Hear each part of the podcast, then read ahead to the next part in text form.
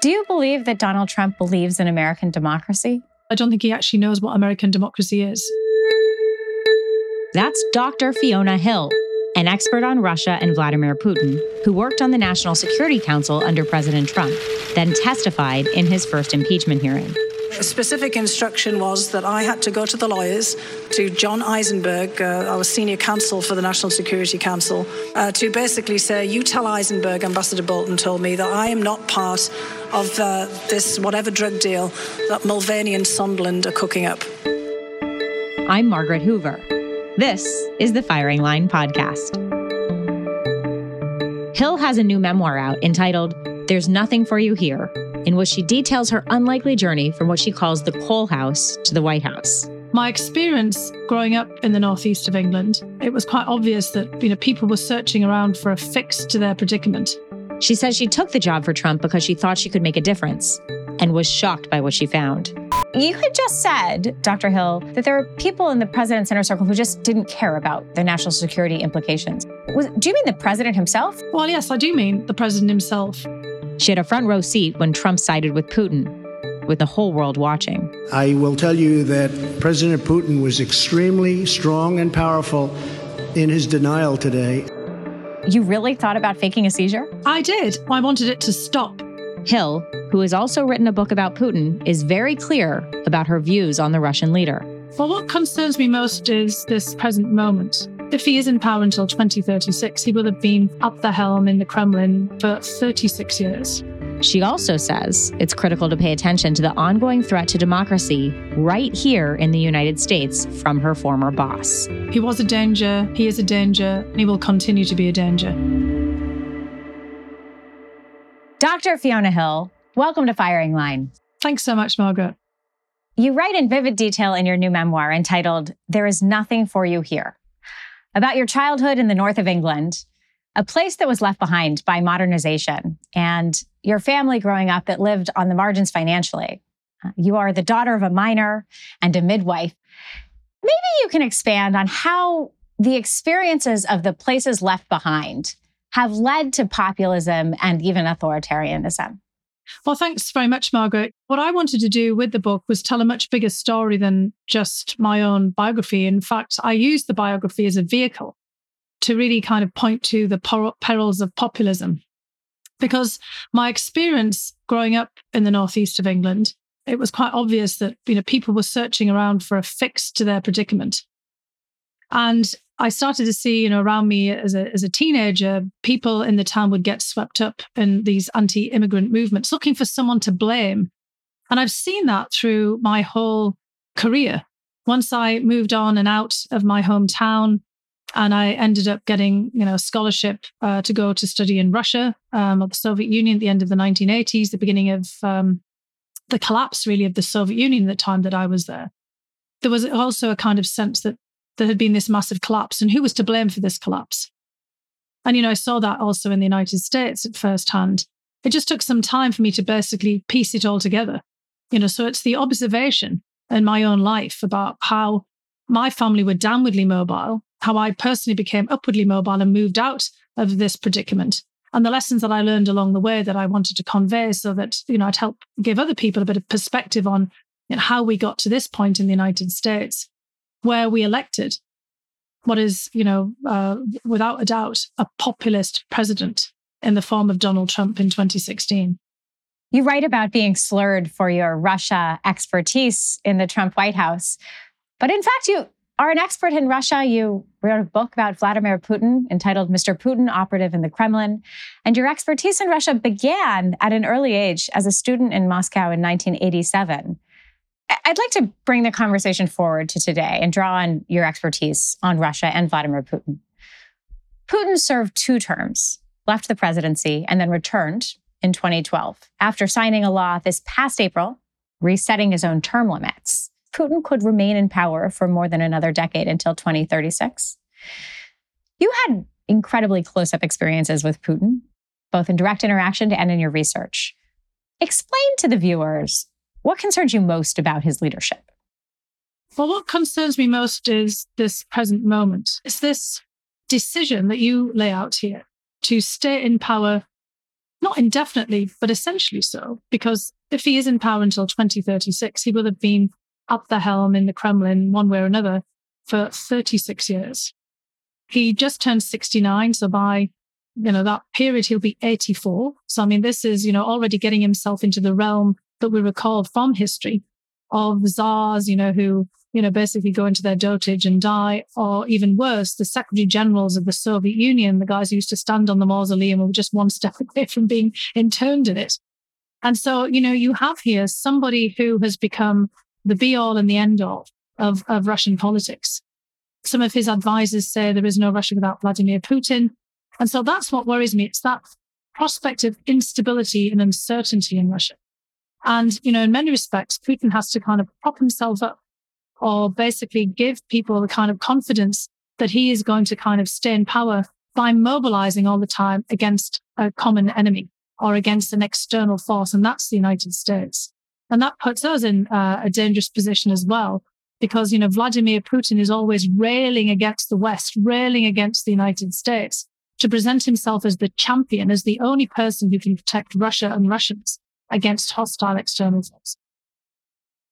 You served in the George W. Bush administration and the Obama administration. The day after President Trump's inauguration, you write in your book that you attended the Women's March outside the White House. So you clearly had some concerns about President Trump. And the very next day, you were offered a job in the White House and Trump's National Security Council. And you write, and I've heard you say, that you thought you could contribute something to the country's response to Russia's meddling in the twenty sixteen election. What did you hope to achieve? But I really felt it was worth the effort for the national security perspective. And I'll be honest, I did think that, you know, once um, I was in the administration and that the people were in the administration, that their minds would be focused by the national security risks. Of course, I saw, you know, much to my, you know, shock, I have to say, though perhaps not surprised, but shocked that really, you know, there were people in the administration, political appointees, you know, and others in that very tight circle around Trump who didn't care at all about the national security implications of what had happened. It was more just about the private, personal, or domestic political game.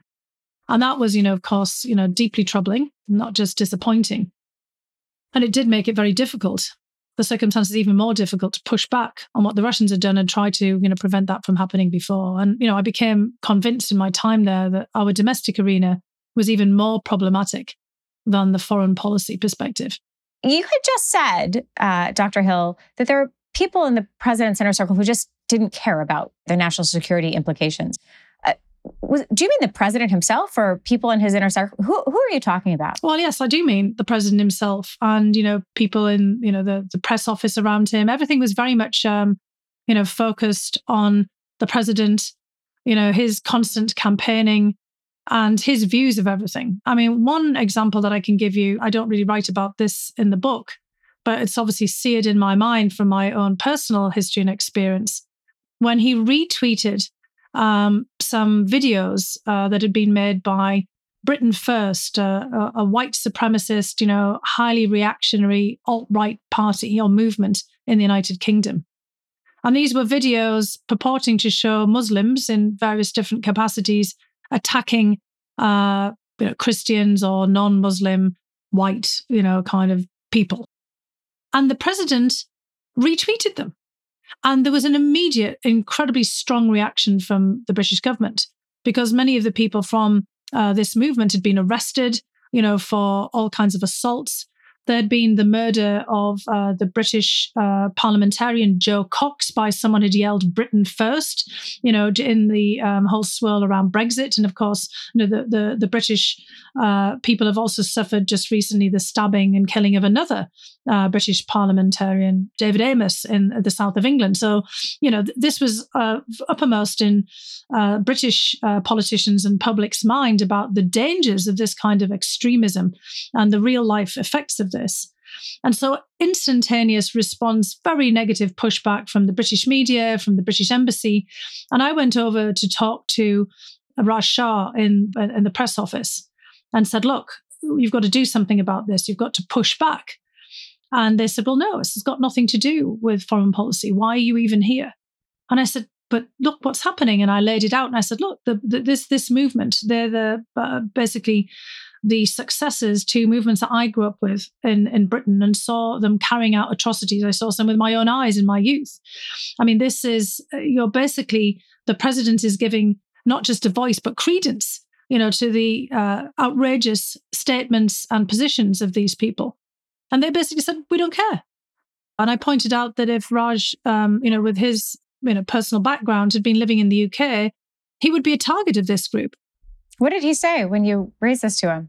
He just shrugged at me and looked at me and said, that's just not relevant. That's not what this is about. And I said, well, it is about this because the president retweeted these videos from this specific group. But obviously I made no headway whatsoever. You write extensively about Donald Trump's, quote, autocrat envy, uh, including for Putin. What similarities and differences do you see between Donald Trump and Vladimir Putin? Well, I think the differences are very telling because they fit in with this issue of Trump's divisiveness and deliberately pitting one group against another. Because Putin tries to avoid doing that. Although Putin is pretty brutal and vicious in targeting the opposition, people like Alexei Navalny, you know, basically trying to have the guy poisoned with Novichok, a banned nerve agent, in his underpants. I mean, a pretty brazen assassination attempt. Uh, then making sure that he's sitting in jail and out of the political fray. For the most part, Putin doesn't go after specific Russian groups because in Russia's history, including its recent history, that kind of divisiveness, that kind of stirring and pitting one group against another has led to state collapse. The Russians gave us the word pogrom, pogrom. You know, basically uh, an ethnic uh, riot that leads in violence and death and ethnic cleansing.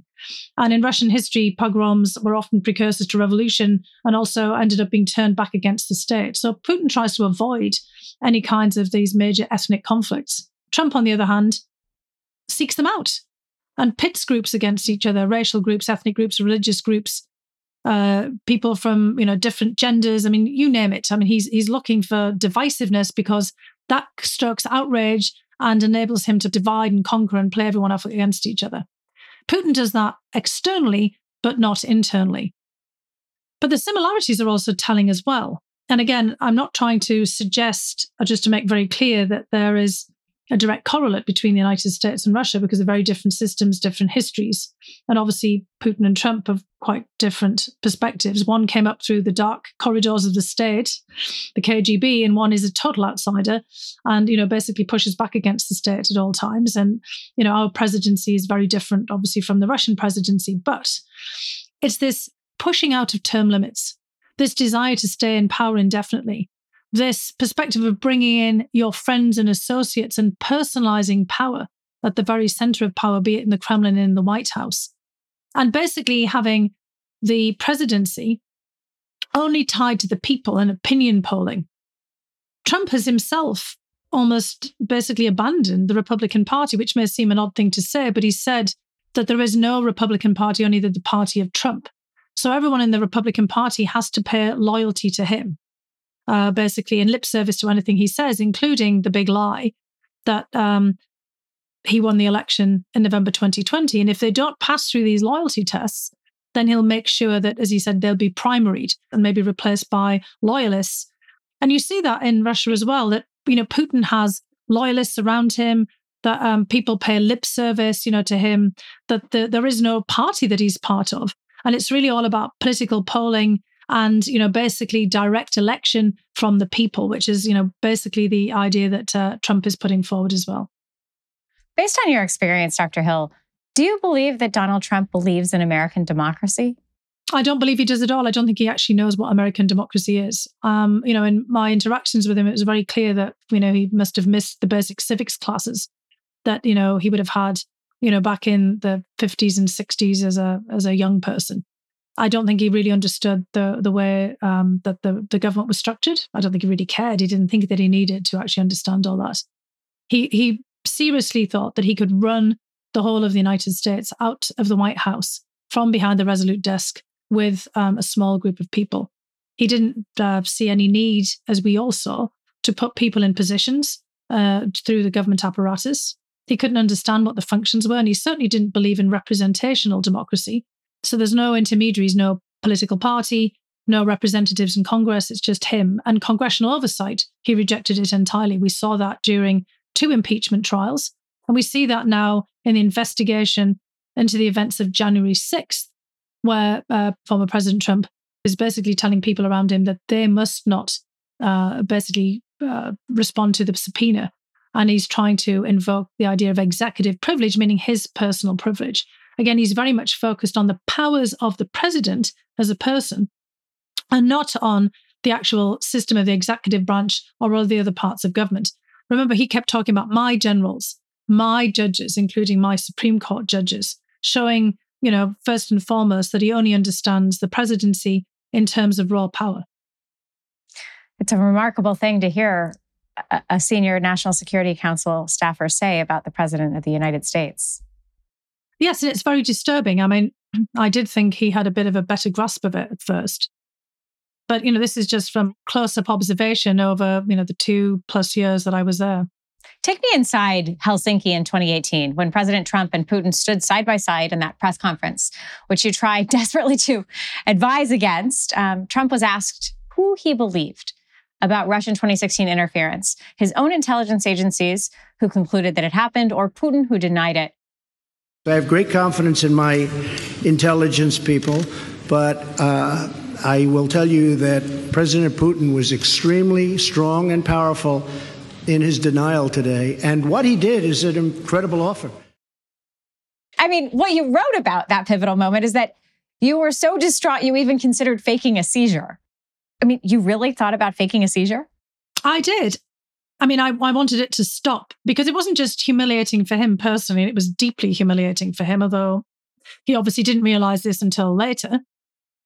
But I mean, what a profound humiliation for the United States. I mean, it showed us in the worst possible light because we had elected someone who could only think about himself and was only also fixated on the person next to him, who was, as he said, very strong and powerful.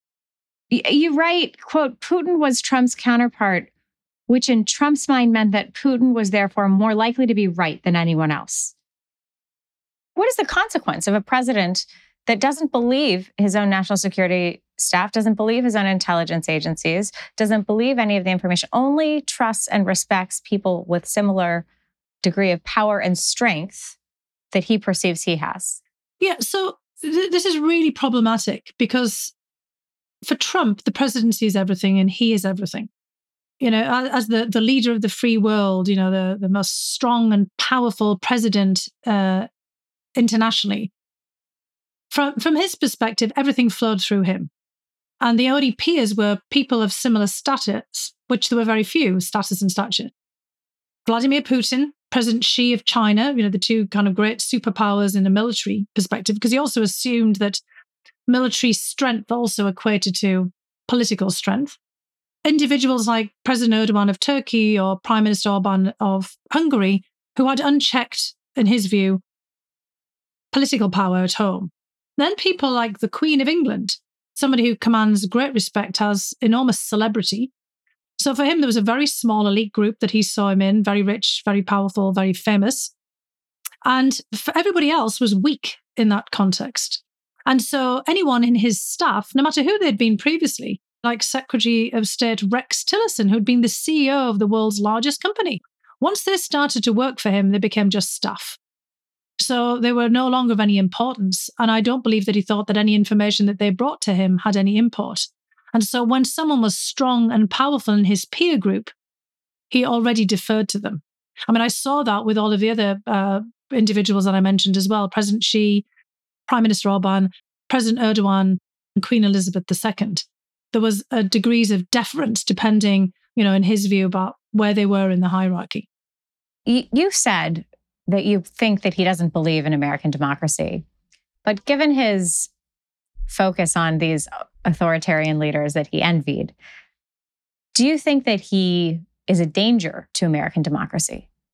There's no question he's a danger. He was a danger, he is a danger, and he will continue to be a danger. Even now that he's out of office? Out of office, he is uh, still a danger, and I would um, basically warn that he could become even more of a danger, you know, as we get through the next uh, electoral cycles. Because he's compelling people around him in the Republican Party to basically take steps that put our democracy in even greater peril. The suppression of voting rights, for example. I mean, we, we just had one hundred years that women have had the vote. It's been, you know, in my lifetime since the nineteen sixties that we've had full suffrage for Black Americans, other minority Americans, Native Americans. I mean, this has been a long, hard-fought slog to get full voting rights for the U S population. And Trump is trying to push those back because he knows that he only has a minority of support. And those around him are enabling this effort, you know, to really try to enforce here minority rule, to make it very difficult for someone to prevail through the popular vote and to kind of really kind of constrain the votes that will be counted for the Electoral College. Because he learned in twenty sixteen how to win an election in the complexity of the U S system. And so all of the efforts are now focused on ensuring that that may happen again in twenty twenty-two in the midterms. You know, these are all part of a cycle because authoritarian leaders, which I actually include Trump in, always figure out how to get themselves to the positions they want to through the ballot box. Putin rose to where he is through the ballot box and through the manipulation of uh, the electoral system.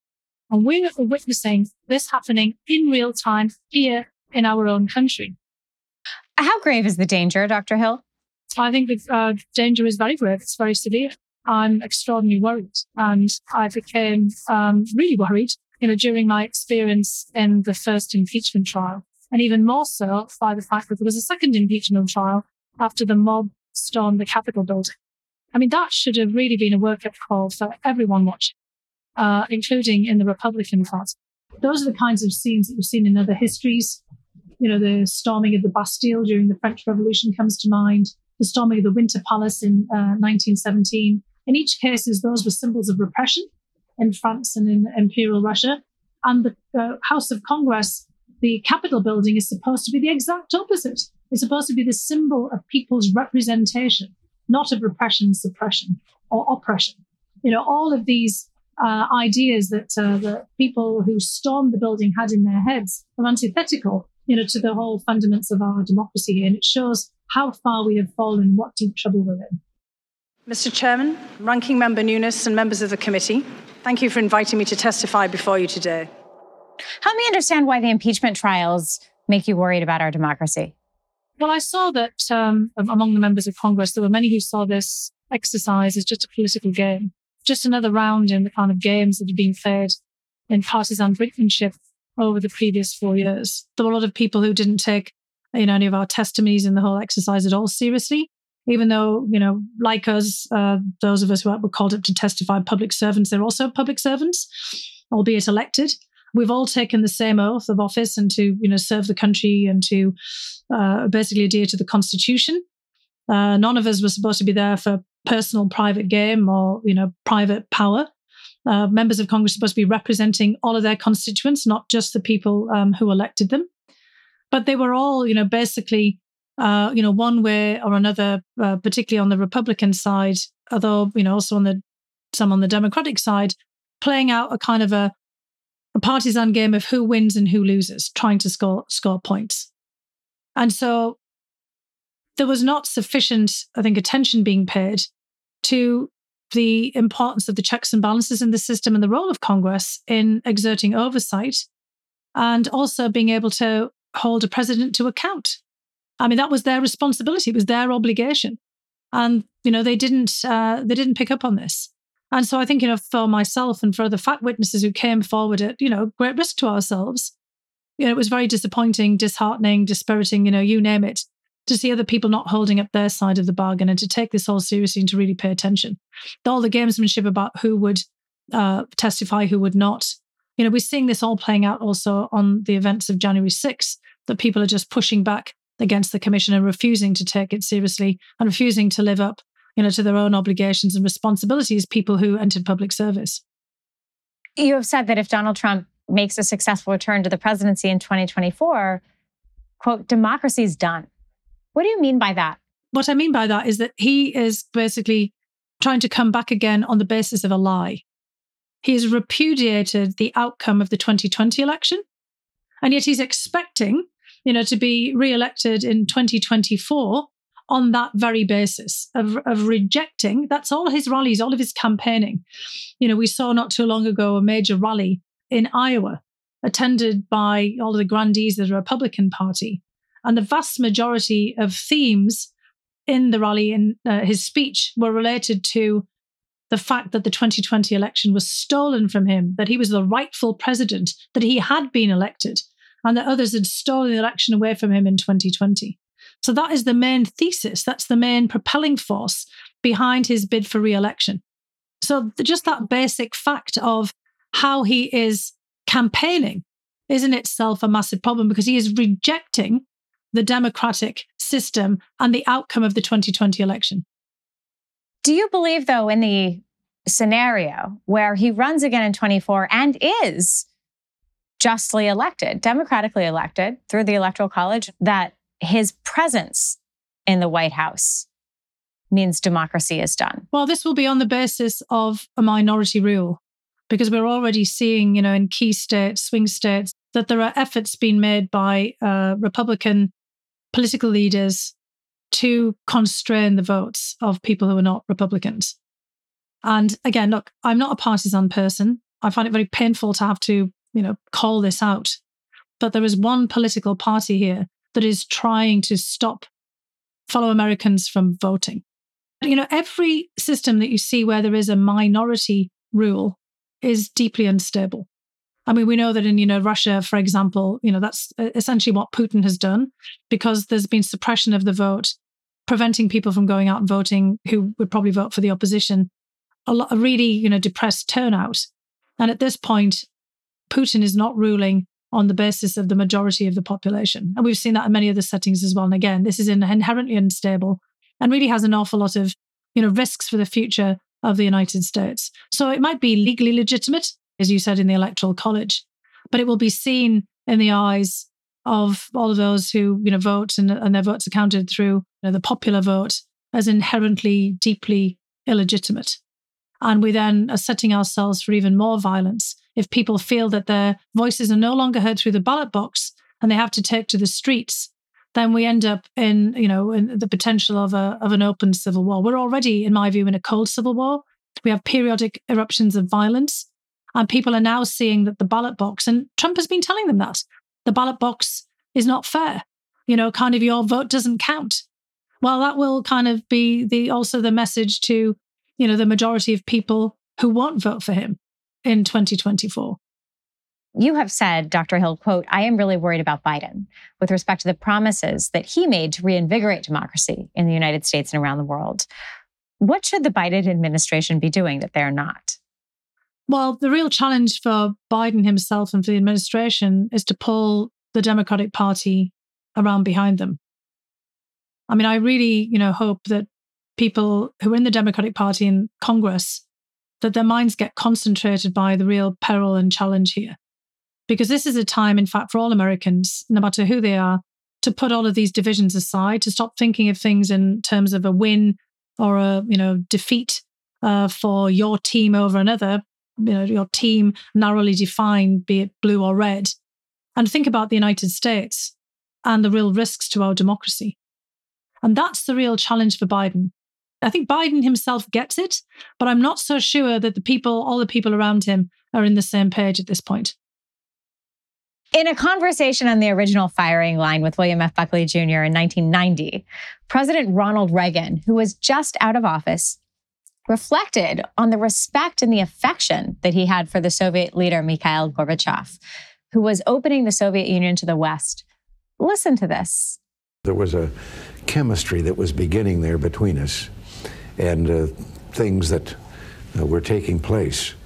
And now, being there and seeing, he is talking openly of free enterprise And he is talking openly of opening up the land of the Soviet Union to private ownership. In other words, bring in capitalism in these areas. You, you write in your book, when you were in Helsinki preparing for the summit with Trump, images of Reagan and his meeting with Gorbachev played on a continuous loop in the staterooms where you sat. You know, there was a real sense of hope at the end of the Cold War. Uh, Not just that the Soviet Union would cease to be a military threat, but that Russia might adopt the model of Western democracies, uh, capitalist economies. What was the purpose of, of showing those images of Mikhail Gorbachev and Ronald Reagan? The whole idea, I think, was to focus everyone's minds, including Trump's, on that hopeful period, exactly as um, as we saw. Not just in the hope that we might return to arms control and some of the unfinished business of the nineteen eighties, but to remind us that there was a period when the relationship was on a different trajectory and that perhaps it just could be again at some point. I mean, I think it was kind of a reminder of, you know, the, the futility of these kinds of confrontations and the fact that time had moved on. And even at the peak of the Cold War, Reagan and Gorbachev had found that they actually had some, you know, not kind of admiration for fellow strongmen, but actually some fellow feelings, some real human connection. And they'd actually found a way to talk to each other, not talk at each other or talk past each other. And that that real, true communication, that fellow feeling, that shared perspective that they needed to get something done had changed the world in that moment. It really had a very profound impact.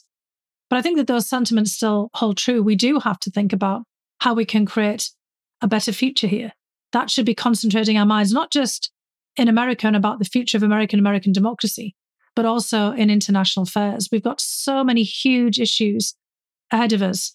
The pandemic and climate change are two of the biggest existential threats to mankind, not just, you know, the, the constant threat of nuclear weapons, that we need to get some collective action. It comes through real direct communications and human fellow feeling. That's that's wonderful. Doctor Fiona Hill, thank you very much for your time. Thank you for joining me here on Firing Line. Thanks so much, Margaret. It's been a pleasure.